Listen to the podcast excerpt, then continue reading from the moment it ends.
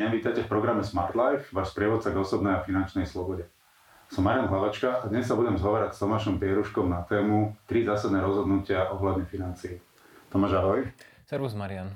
Tomáš, o akých uh, zásadných rozhodnutiach uh, dnes bude reč? Sú to z môjho pohľadu také tri zásadné rozhodnutia, ktoré musíš alebo mal by si spraviť vo svojom živote ohľadne peňazí, svojho majetku a, a toho, že, že či sa staneš bohatým.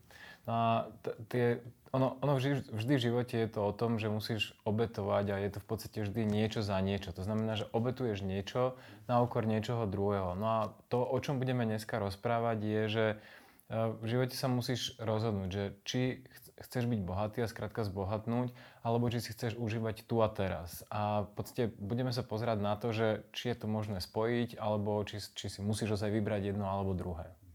Takže hovoríš, že vytvárať si, alebo tvoriť si, budovať si bohatstvo a súčasne si aj užívať život e, nie je možné?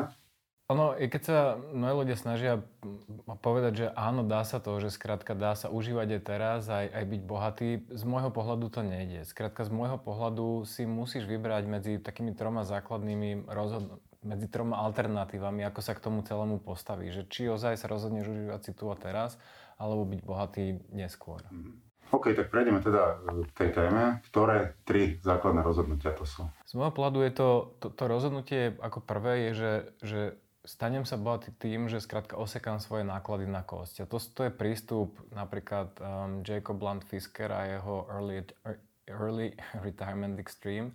A tento človek v podstate v Amerike žil pravidelne zo približne 7 tisíc dolárov na rok. To znamená, že niečo okolo plus minus 600 dolárov na mesiac v Amerike. A to je vrátanie nájmu, stravy, všetkého. Asi si vieš predstaviť, že ten jeho životný štýl bol postavený na, na extrémnej, ale extrémnej šetrnosti a šetrení v podstate e, toho, čo to dá. A určite nežil na Manhattane. Nie, to nežil. A skrátka aj to jeho bývanie, tie rôzne, rôzneho rozhodnutia boli v podstate o tom, že ako čo najviac v tomto systéme znížiť svoje náklady rôznymi spôsobmi. Ten, ten druhý spôsob je v podstate postavený na, na tom, že sa rozhodneš uh, zvýšiť svoj príjem. To znamená, že nie osekať náklady, ale zvýšiť svoj príjem. No a tuto znova, tá, tá cena v podstate tým spôsobom, ako sa k tomu dostať, či už je to veľmi dobre platené zamestnanie, alebo je to biznis, ale tu sa znova dostávame k určitým ob, obetiam alebo tomu, čo musíš obetovať na to, aby si mohol takýto životný štýl žiť. Na toto tretie rozhodnutie je vlastne, že obetuješ ten, ten, to dlhodobé bohatstvo, zoberieš si tú hypotéku na tých 30 rokov, užívaš si vlastne teraz, mhm. ale znova to má nejakú svoju cenu. Dobre, a čo keby si tie, že by si to nerozdeloval na tieto tri možnosti, ale jednoducho ich spojil dokopy a mm, riešil to ako, ako celok, ako tvoj nejaký životný prístup? Ako hovorím, častokrát ľudia hovoria, že dá sa to všetko veľmi pekne spojiť, ale z môjho pohľadu ono to veľmi nefunguje. Vždy je tá jedna z tých stratégií pre toho konkrétneho človeka taká, že, že ktorou primárna, ktorou primárne ide. A to, čo ja hovorím, je, že sa mi to páči, že, že hovorí sa, že postav si svoj cieľ, zisti, aká je cena a zaplať tú cenu a neferfli v podstate. Pretože ak sa človek teda rozhodne, že, že idem niektorým z týchto troch spôsobov, to znamená, že maximálne znižovanie výdavkov alebo maximalizácia príjmu alebo jednoducho ten štandardný život, um, hypotéka na 30 rokov, potom by si mal povedať, že OK, toto je môj cieľ, idem týmto spôsobom, mm. toto je cena, čo za to musím zaplatiť a jednoducho tú cenu zaplatiť a skrátka sa potom nestiažovať. No, ten koncept je jasný. Máš ale aj nejaký konkrétny príklad, aby sme si to vedeli možno predstaviť v tej reálnej situácii?